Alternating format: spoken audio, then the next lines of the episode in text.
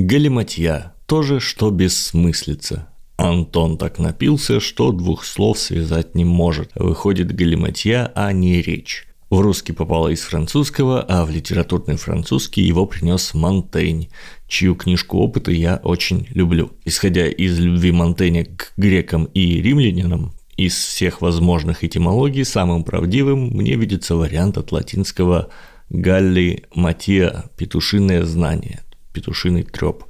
Если у вас есть другие варианты, пишите в комментах.